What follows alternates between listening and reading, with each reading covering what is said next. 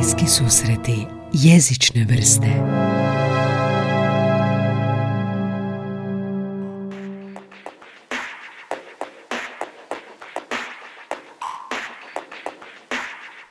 Evo danas u jednoj pravo ljetnoj epizodi bavim se odgovorom na pitanje kada ću konačno sve odraditi sa moje to-do liste. Bavim se frazemom kada na vrbi rodi grožđe. A frazem je zanimljiv zbog toga što u raznim jezicima postoje razni, čekaj, nekad i smiješni izrazi za to što se nikad neće dogoditi. Ovo uzimam sa stranice Omniglot, koja se hvali time da je online enciklopedija sustava pisanja i jezika. I obrađuju baš ovaj frazem koji na engleskom istovrijedno znači when pigs fly, ono kad svinje lete, znači nešto što se nikad neće dogoditi. Navodno ovaj izraz dolazi, porijeklo mu je iz stare škotske izreke. A na Language Nerds, koji bih preporučio kao stranicu na Facebooku i na Instagramu, oni objavljuju onako zanimljivosti jezičnog svijeta, izreka i različitosti među jezicima.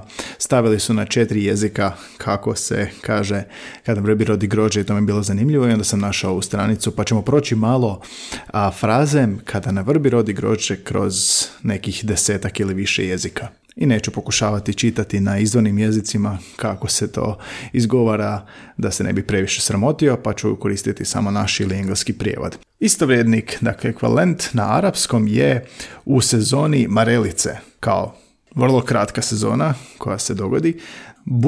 Bugari kažu na kukovo ljeto, povezano je sa prestupnom godinom, znači 30. veljače znači nikad.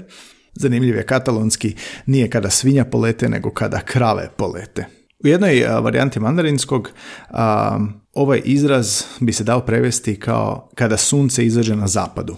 Danski je zanimljiv, kada se zamrzne pakao, to je nešto što i Amerikanci dosta koriste, ali imaju još jedan izraz, a to je kada budu 2 četvrtka u jednom tjednu. Engleski je, dakle, najpoznatiji when pigs fly, dakle, kada svinje polete, ili when hell freezes over, on a cold day in hell, not in a month of Sundays. Eto, engleski znam, pa mogu malo i pročitati različite izraze. Na esperanto, u tjednu sa 3 četvrtka, za razliku od danskom, kada je bilo 2 četvrtka. Estonci isto govore kada svinje polete. Finci se opet vraćaju na krave, kad krave polete. Francuski je zanimljiv za sve frankofile koje nas slušaju. Kada kokoši budu imali zube, tjedan sa 4 četvrtka. Njemci imaju slične stvari. Mi smo imali još i sveto nigdarjevo, znači nikad. Njemci imaju tako nešto, jel da, an Sankt Nimmerlein. Isto kada se zamrzne pakao i još često znaju reći kada bude snježilo ljeti. Mađarski prijevodi su urnebesni.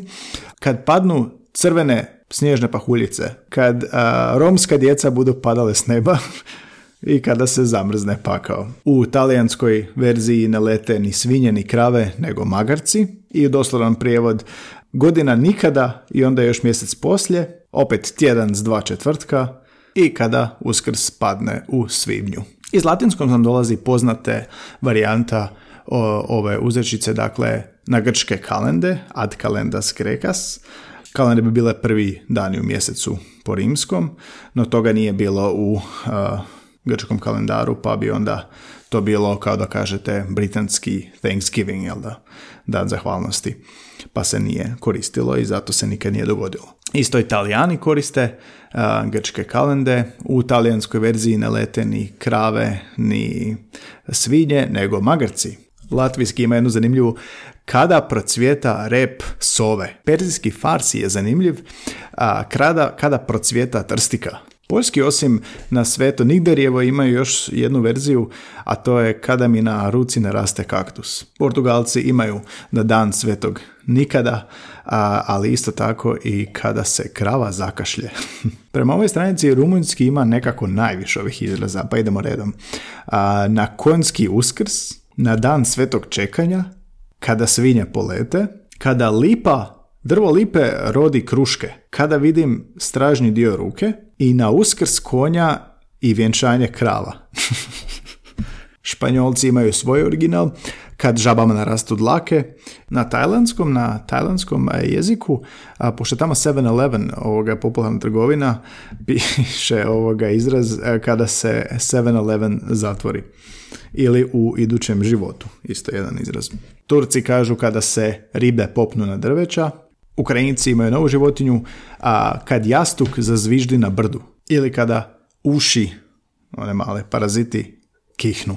Inače, sve ovi izrazi, iako su frazemi, se još nazivaju adinatoni. To su oblik fraze u kojem se nemogućnost izražava nekom prirodnom nemogućnosti, kao recimo da će na vrbi roditi grožđe. Ako želite saznati više o frazemima i koje koristimo u svakodnevnom jeziku, Institut za hrvatski jezik i jezikoslovlje ima bazu frazema hrvatskog jezika koje možete pronaći besplatno online, gdje ćete pronaći ovakve i slične frazeme. Postoji i rječnik stilskih figura u izdanju školske knjige Krešimira Bagića, gdje isto možete pronaći ove adinatone i slično. Inače, u engleskom ovaj izraz kad svinje polete proteže se tamo negdje do 17. stoljeća kada je prvi puta spomenuto. Smatra se da je John Winthrop, koji je bio jedan od setlera puritanaca koji su došli do Massachusettsa 1630. Koji zabilježava u toj knjizi neku anegdotu gdje je jedan čovjek gledao kako svinja trči naprijed nazad, kao da pokušava poletjeti, i u smislu kao to se nikad neće dogoditi. Prvi izraz je bio kada svinje polete, a rep im je ispred njih, dakle ono vrlo malo šanse, sarkastično, da će se to zapravo dogoditi. A zašto svinje? Pa smatrano da su ono najmanje vjerojatna životinja da može poletiti zbog svoje građe. Bili su to još i puževi, i krave, i magarci, i konji, kao što smo već čuli u ostalim izrazima. I Lewis Carroll je u Alisi u zemlji čudesa provukao ovaj izraz 1865. I zanimljivost jedna za kraj. Američkom autoru Steinbecku je jednom njegov profesor u srednjoj školi rekao da ti ćeš postati pisac kad svinje polete. I onda kada je konačno i postao poznati autor, svaku svoju knjigu na početku bio znači jedno znakovlje na latinskom ad astra per alas porci, što je značilo do zvijezda na krilima svinja.